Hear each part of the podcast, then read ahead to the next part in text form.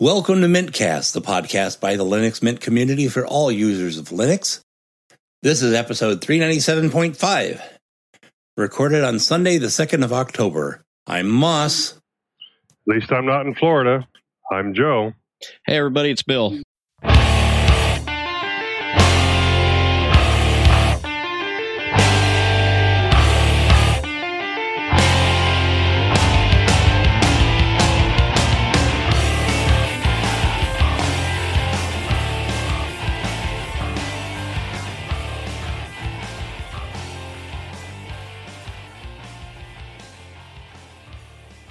In our innards section, we talk about how Linux has permeated everything. And finally, the feedback and a couple of suggestions.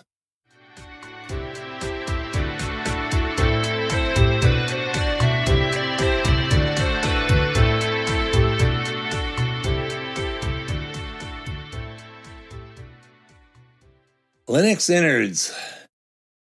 Today's topic is niche Linux. Today's innards are about all about places where Linux works better than anything else.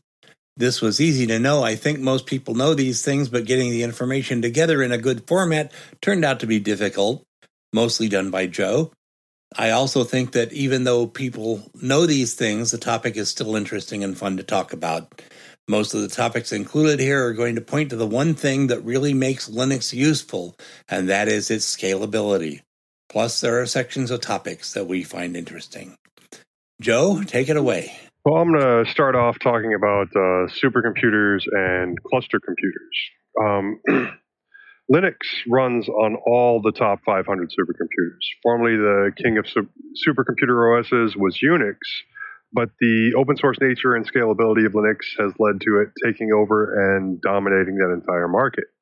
Uh, many of your early supercomputers ran completely custom Unix OSs. This greatly added to the cost of supercomputing systems in that each OS was unique and designed specifically for a specific set of hardware. You can see where this would add to the overall cost to the point where the software development cost as much as the hardware, and none of it was really reusable. so as things grew, you couldn't just take the code from the old system and move it onto a new system. This led to the trend for supercomputers to run Linux, as developers found using general purpose code to save time and money without having to constantly reinvent the wheel.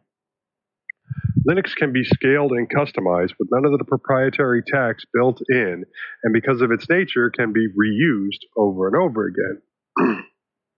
you kind of design the hardware specifically for instruction sets and you make it compatible.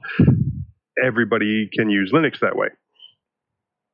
Uh, one thing that you see now amongst many of the su- supercomputers is multiple lightweight operating systems that can work in conjunction with each other across various nodes, which sounds a lot like uh, cluster computing, and there is a lot of overlap. But this is nodes within the same system that we're talking about at this time. Um, many of your supercomputer systems have a series of nodes that process independently and then send the output to be put together afterwards. This is controlled by a master scheduler and a series of slave schedulers, which then act as task schedulers and will monitor progress of currently running jobs. Many of your modern supercomputers manage this with Slurm Workload Manager and that's simple Linux utility for resource management, and it's used by 60% of the top 500 supercomputers. Um, this leads really well into computer clustering. Heck, some of your more famous supercomputers are clusters of other computers put together, but we'll get to that in just a minute. Um, from Wikipedia, a computer cluster is a set of computers that work together so that they can be viewed as a single system. Clusters are usually a series of the same system over and over again that are networked together in close proximity. This allows the sharing of loads and redundancy while being much more cost effective and scalable than a single supercomputer. Now, these computers can be anything in the cluster from Raspberry Pis to PlayStations to even desktop computers. Um, one of the more famous clusters has to be the Condor cluster, created by the Air Force, which had more than um, 1,700 PS3s. which was used to process image data from surveillance drones. This, while being a computer cluster, was also the 35th fastest computer of its time and for a fraction of the cost of a supercomputer. Each of these machines was running a custom version of, you guessed it, Linux multiple different versions of Linux would run on the early versions of the PS3. Now, later on, Sony did come in and make it so that you could no longer load up your own operating system onto um, the PlayStation through an update. But your older firmwares could load and still can load um, the Linux operating system. They also actually did this with the PS2 as well, and there were a couple of clusters of that. Now, by the time you got to the PS4, you could no longer do that because um, the symptoms or systems were greatly what's the word I'm looking for uh, dumbed down essentially to make it so that um, they just played games and not really had that extra processing power. So they fell out of interest in that way. Now, Beowulf clusters are usually a series of personal computers that are networked together, and uh, I don't want to get too far into that because uh, we we could really do a whole nother episode, um, a whole nother show about it if we wanted. And I already feel like uh, I'm kind of whinging on a bit um, when it comes to the supercomputer topic. Um, this uh, gets into other connected topics that we could add, such as grid computing or data clustering. But I do want to mention that if you want to try out clustering yourself, and if the price ever comes back down, it is very possible to build a cluster of your own using Raspberry Pis. And yeah, you're kind of limited on what software will run on them, but it still is an interesting project if you have the extra money to spend. Now, I'm not going to say it's cheap because right now Pis are like 80 bucks each. I mean, looking at the used market, even 3Bs are selling for like 80 bucks each. So um, it's but there are plenty of tutorials online for you to go and look at and pick up how to do it. Um, I have seen boards that are specifically made to cluster the Raspberry Pi zeros, the zero Ws, et cetera, et cetera. Um, if you want to try out something like that, perfect way to do it. There, like I said, there are many projects out there for that purpose, but they are limited by the software that they can run. And from my readings, it seems like it would be a very involved project to get started. Um, but that leads pretty well into the next portion of where Linux shines the brightest, and and, and that's um, SBC, Mini PC, and systems on a chip. Now, for this section, I didn't really do as much research as I should have. I mean, um, like was said before, one of the things that would be a common theme for this innards was going to be scalability. And now this fits really well into the large computing spaces uh, when you link things together, but it also lends itself to the smaller scale, that scalability of bringing it down into a, a smaller section. And now, from single board computers to mini PCs and systems on a chip, Linux, Linux kind of dominates that market as well. And IoT would not be a thing without Linux.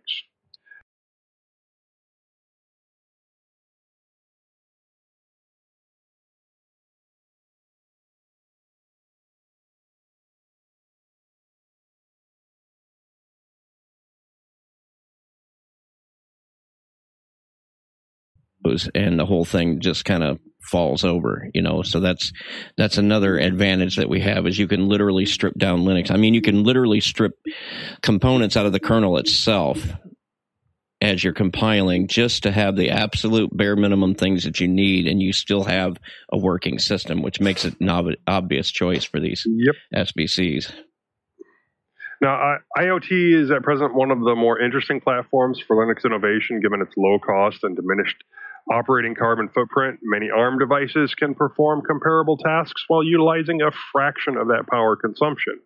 Uh, a lot of your mini PCs are just like the larger computers, so many of them do run Windows, but a lot of them, you know, out of the box, will run Linux. Um, Now, when it comes to single board computers, nearly all of them run Linux of one kind or another, but some of them will also run other, other operating systems out of the box. But when you think about SBC, things like the Raspberry Pi and the BeagleBone come to mind, and uh, will generally do better as Linux devices, since, like Bill said, the kernel can be pared down to the bare minimum, and the operating system can be optimized for that specific device. Um, same with mini PCs. They are more useful for longer as Linux devices. Uh, Windows, over time, it grows bigger, it uh, takes up more space, it just will run slower on older systems. Linux, because it can be pared down, because you can only add in the things that you need to use, it's going to work better on those older small systems. Now, when it comes to systems on a chip, look at things like uh, cell phones. All of your Android phones use that Linux kernel. Um, I would like to see more, you know, actual like Linux phones, but I, I understand that that's not going to happen anytime soon because there isn't enough development to make it, you know, usable as a daily driver.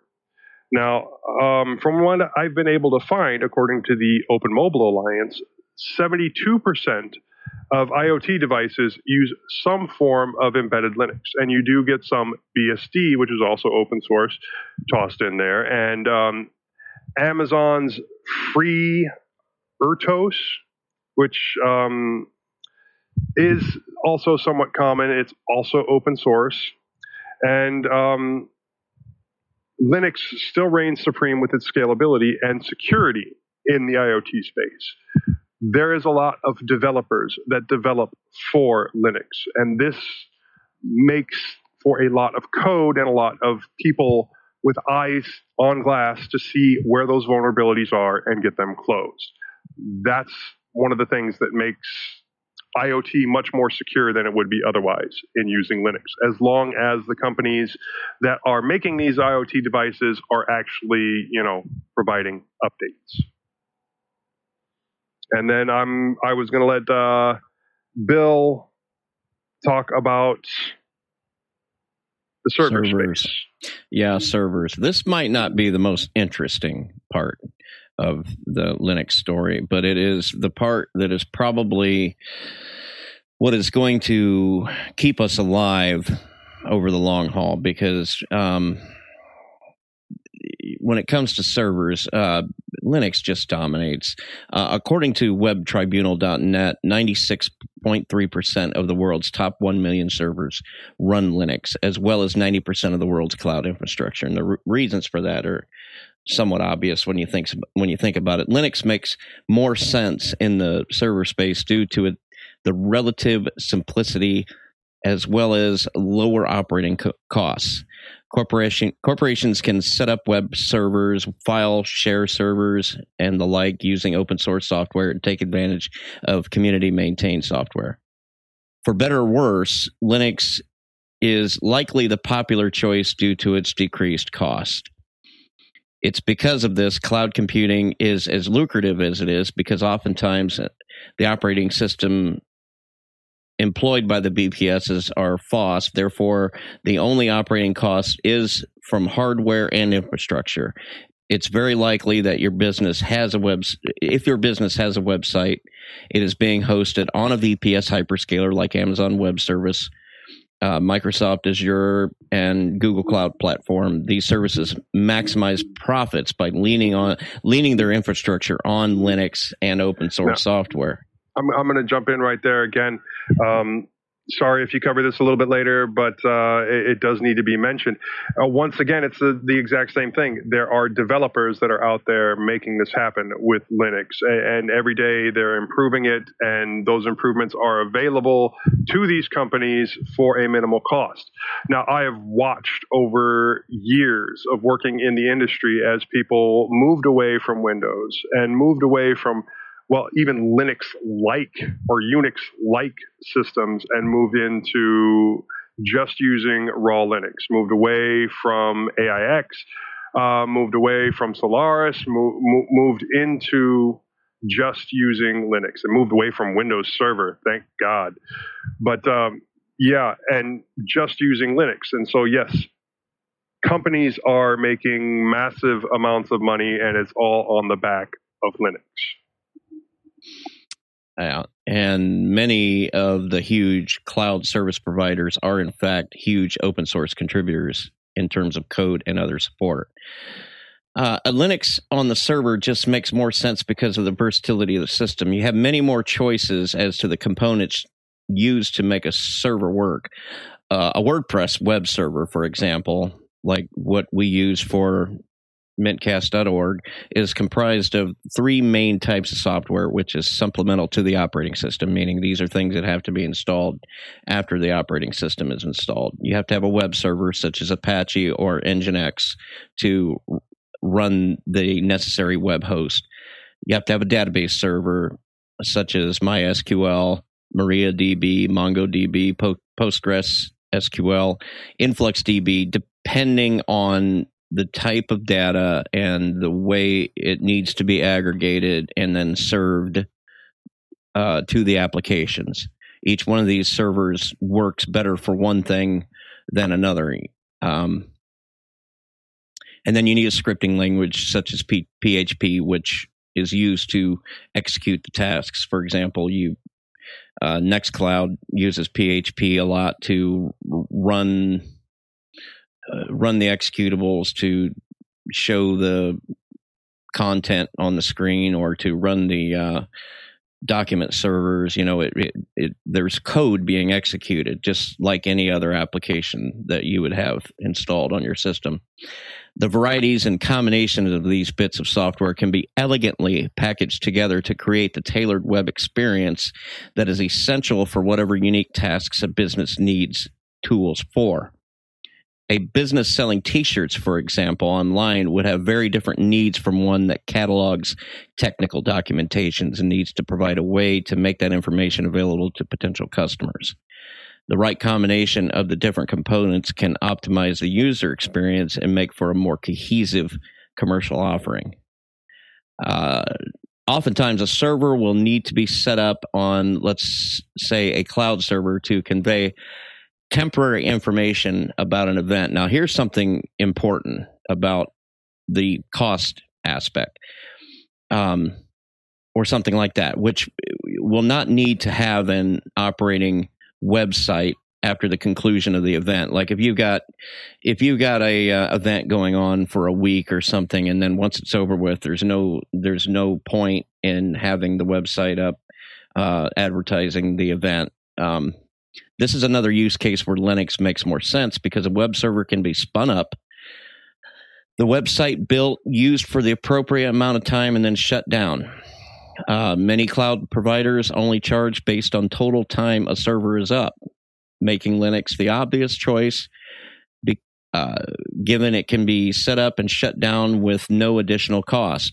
Uh, there's no license fee for the operating system, so there's no disadvantage to scrapping the system after it's no longer needed. And you've got a lot of that going on. You've got a lot of um, servers being set up to run a specific task or a core device being set up to run a specific task and then scrapped sometimes within a day. And you Imagine doing that with Windows, where you've got to get a license every time you do things like this. That's basically where Linode makes all their money.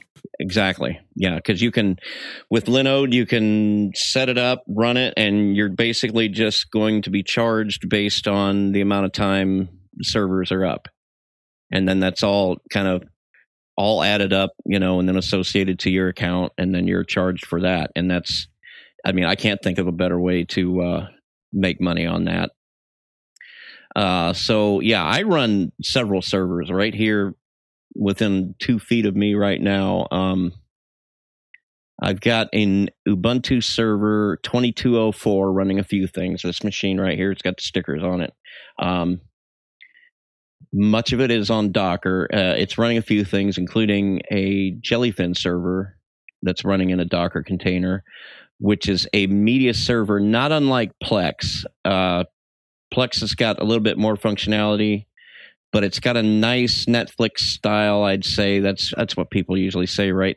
Netflix style interface for all of my locally installed media. I have this server internet facing so that I can share my media collection with friends. Moss, for example, sometimes connects to my Jellyfin to watch some of the stuff I've got on there. Uh, this machine also has an Nginx reverse proxy manager running in a Docker container, which is important because in order to have that Jellyfin server um, internet facing and have other stuff internet facing, because I've also got the uh, Nextcloud machine over here running. I've only got one IP address coming into the house. So once it gets into the house, a reverse proxy is the thing that does the job of saying, okay, this this traffic needs to go to this server, this traffic needs to go to this server, and that way I can resolve several if. It, it, it, the limit is just basically in the uh, functionality of the machines themselves. Um, well, there goes Joe. Um, when you run uh, when you run a Nginx reverse proxy manager, it handles the it handles the um, SSL stuff for you in in terms of the uh, necessary certificates. So I don't have to worry about the certificates for the traffic coming into the uh, into the website. I do have to still handle some SSL between the like Nextcloud, for example, needs its own layer of SSL between uh, that server and the uh, reverse proxy. So I actually, it's probably not the best way to handle it, but what I usually do is I just forward the port temporarily to that machine, run certbot, get a certificate, and then forward the port back to the re- reverse proxy. That's just the easiest way to deal with that. The proper way would be to set up a certificate authority on the reverse proxy and then uh, put like a put that certificate into the Nextcloud and then make it like a five year certificate or something. But with my method, um, all I have to do is get on there once every couple of months and renew the certificate, and I'm golden. Um, that's also that that also needs a MariaDB database, which itself is a Docker container.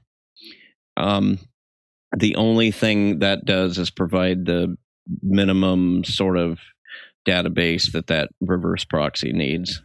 Um, but this machine, uh, it runs those things, and that's usually it's a pretty beefy machine. It could probably do a lot more, but I, I'm really not pushing it beyond that.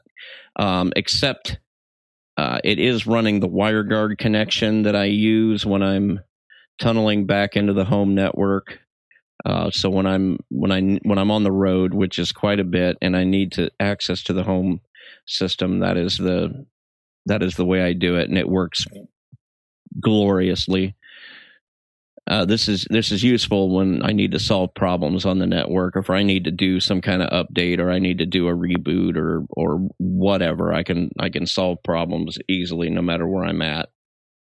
Now, um, the machine that I was talking about that uh, Moss helped me order and, and, get set up to some degree. Uh, that's running Ubuntu Server 2204 and that's running our Mint Cloud Mint Cast Nextcloud server, which we may switch to for our documentation in the future. Uh, replacing Mint Cloud the, Nextcast? Mint Cloud Nextcast. yeah. Uh, this server configuration includes Apache for the web server, MariaDB for the database, and PHP for the scripting language. That is all. Those are all the, the things that are the default method of installing Nextcloud. Um, I got a uh, tutorial from uh, learnlinux.tv. He's got an excellent blog post that just walks you through the whole process of setting. I could have done the snap install Nextcloud route, but then you got to do a little. It feels really hacky when you want to use a separate device for the data directory. So I just built it from the ground up myself. That way, I know where everything is and how to how to fix problems. Um, but that's uh, that's running fantastically too. Now, the only thing the other the only other thing I'm running right now is a Raspberry Pi 3B Plus, and that's running Raspberry Pi OS. And the only job it's got is the Pi-hole DNS sinkhole, which provides network level ad and tracker blocking to whatever devices are connected to it as a DNS server. Uh, users that are connected to it can surf the web and perform tasks with the added advantage of websites clean from ads and other tracking software that u- utilize DNS for their metrics. When I connect to my home network, and here's another cool thing if I connect to my home network with that WireGuard connection that I was talking about earlier, uh, even when I'm on my laptop or my phone, um, I have the added benefit of that ad blocking running remotely so I can surf the web without uh, without worrying about ads. And it can, when you're on the road, it's kind of nice because you're you're charged. Well, you're not really charged. Verizon gives me like 10 gigabytes of uh, uh, tethering because that's how I usually do it. I tether my laptop to my phone, and you know they the ads are probably not a heck of a lot, but every little bit helps. You know, to make that uh, stretch out a little bit more. But yeah, that when it comes to the servers, you know, like I said, it's probably the, not the most interesting thing that Linux is used for, but it is the thing that is going to, in my opinion, keep us relevant to the degree that we you you will have the expectation of seeing Linux available for normal people on normal machines for the foreseeable future. So I think and that's why I really kind of paid a lot of attention to it because in my opinion it's it's a very important uh, task that um, Linux fulfills. But that being said, the most important thing, or well, the most interesting thing, I think, is what Moss is going to talk about. So Linux take it away. in space. Yay. My Schwartz is bigger than yours.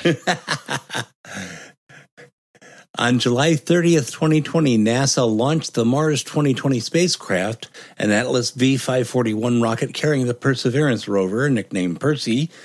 It was sent to Mars to look for and collect signs of past microbial life, cache rock and soil samples, and perhaps pave the way for future human exploration on the red planet. Included with the land based rover is the Ingenuity, nicknamed Ginny, a small robotic helicopter designed by JPL. To date, this impressive aircraft has conducted 33 flights. The planet's atmospheric density is about one one hundredth that of Earth's at sea level, or about the same as at 87,000 feet, or 27,000 meters, an altitude never reached by existing helicopters. And there is about 2.66 times less gravity. Further, the current flights are being made in the middle of the Martian winter, where JPL engineers were amazed to learn there was just enough sun to repower the solar batteries to continue conducting missions. One flight already this week and four more scheduled for this month. Temperatures on Mars during winter get down to minus 220 degrees Fahrenheit or minus 140 Celsius, and the equipment is still working. The reason we mention it here is because this impressive little aircraft is powered entirely by Linux. The craft operates on a Snapdragon 801 processor boasting a 2.2 GHz clock, which is in fact more powerful than the processors on Percy. The Ingenuity has proven an enormous success given it was only originally intended to perform about five flights, with altitudes ranging from 3 to 5 meters for up to 90 seconds each. The maximum altitude is 12 meters. On the helicopter's 25th flight, it made a record breaking 2,310 feet, 712 meters, which is now considered its maximum range. They didn't think it could go that far before that. At a maximum of 10 meters per second, 22 miles per hour. To accomplish this, the rotors have to rotate at 2400 to 2700 RPM, which is 10 times faster than they would have to rotate on Earth. This is all quite impressive given all the flight instructors instructions have to be scripted, giving the distance between Earth and Mars and the time it takes for radio signals to reach the craft. For more information on Ingenuity, see the link in the show notes. Some interesting highlights of other NASA slash JPL projects. Many of the CubeSat missions used, used Linux in their flight controllers, including the Aalto 1. TacSat 1, a microsatellite, used Linux in a couple of its computer systems. A couple of satellites have used Android phones as onboard computers, such as the Strand 1. The LightSail 1, another CubeSat that used Tyvak Intrepid V6 SBC that used Linux. And SpaceX heavily uses Linux in all of their flights to resupply the space station in order to tap the huge developer community for the environment and for the ability to use off the shelf parts.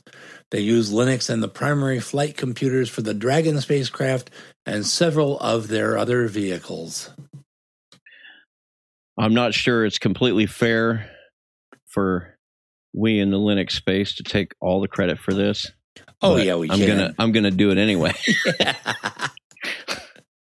because this is probably I mean when they announced this and then yeah it, anybody that listens to this show probably listens to uh, uh, the the Jupiter broadcasting shows as well and they actually had some JPL people well one guy from JPL on the show at some point when this whole thing first broke and it was just fantastic uh, yeah, they're tickled me. pink to talk about the Linux Oh, yeah. of the project.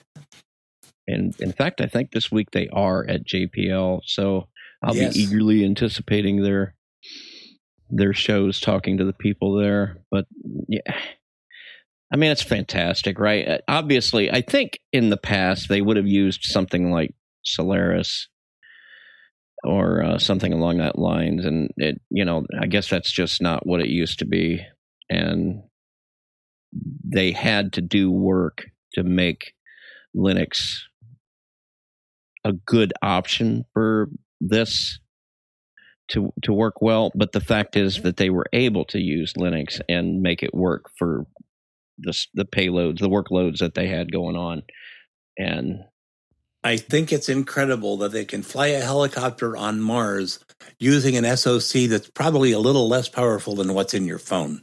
and old. I think it's I think it's pretty old too. Um, but that's I mean that's another and the, thing. the that- rover uses an even older, less powerful one. I mean, it just goes. But then to we show, went to the moon on floppy disks. Yeah. Well, Oh I, gosh! I love that people are making satellites that run on cell phones. I mean, doing the research, they even have uh, cell phones taking pictures of the Earth. And so it really says that you could make your own rocket at home and send it up there and have it do awesome things.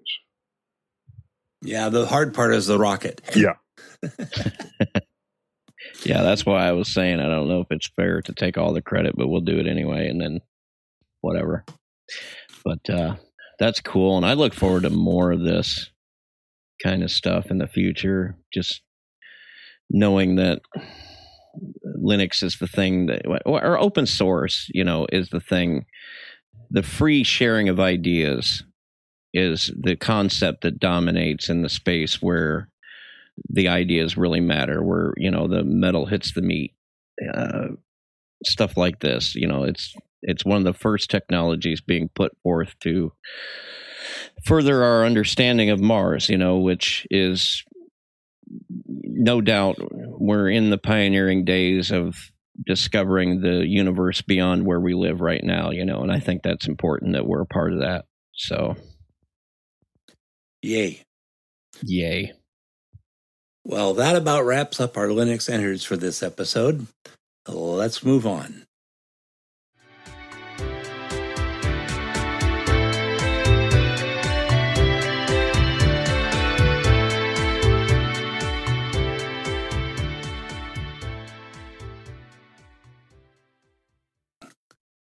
Thank you for listening to this episode of Mintcast.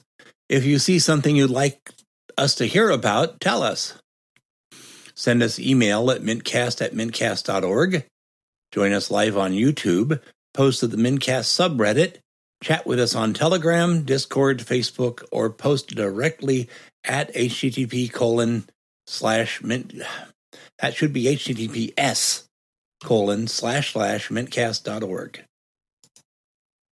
Next episode will be 2 p.m. U.S. Central Time on Sunday, October 16th, and we have a link to get Mintcast converted to your time zone. Our next live stream, our next live stream will be 2 p.m. U.S. Central Time, October 22nd, and we have a link to convert that to your time zone.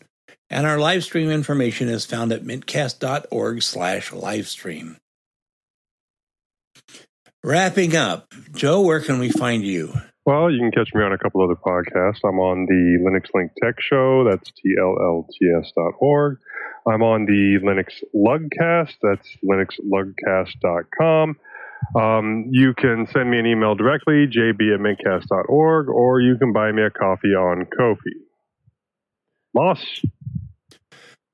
Well, you can find me every week on Full Circle Weekly News, every month on Distro Hoppers Digest. Um, my email is bardmoss at pm.me, and my other information can be found at itsmoss.com. Bill? Well, you can email me at bill at mintcast.org. I'm bill underscore h on Discord, at WC Hauser3 on Twitter, WC Hauser3 on Facebook as well, and check out my other podcast, Three Fat Truckers. The website is 3ftpodcast.org. And Norbert, who couldn't be with us today, can be reached norbert at mintcast.org. Before we leave, we want to make sure to acknowledge some of the people who make Mintcast possible.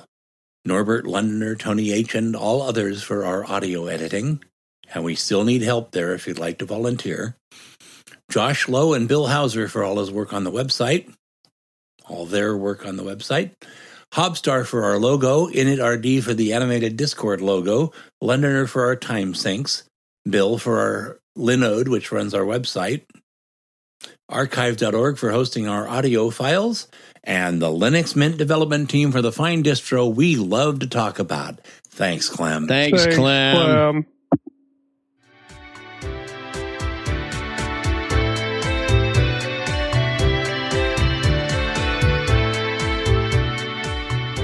This has been another episode of the Mintcast podcast. The show notes for this episode are at mintcast.org. You can send us email at mintcast at mintcast.org. You can find more information about Linux Mint at www.linuxmint.com. You can follow both Mintcast and Linux Mint on Twitter at Mintcast and at Linux underscore Mint. Thanks to Mark Blasco podcastthemes.com for our theme music, and thanks for listening to this episode of the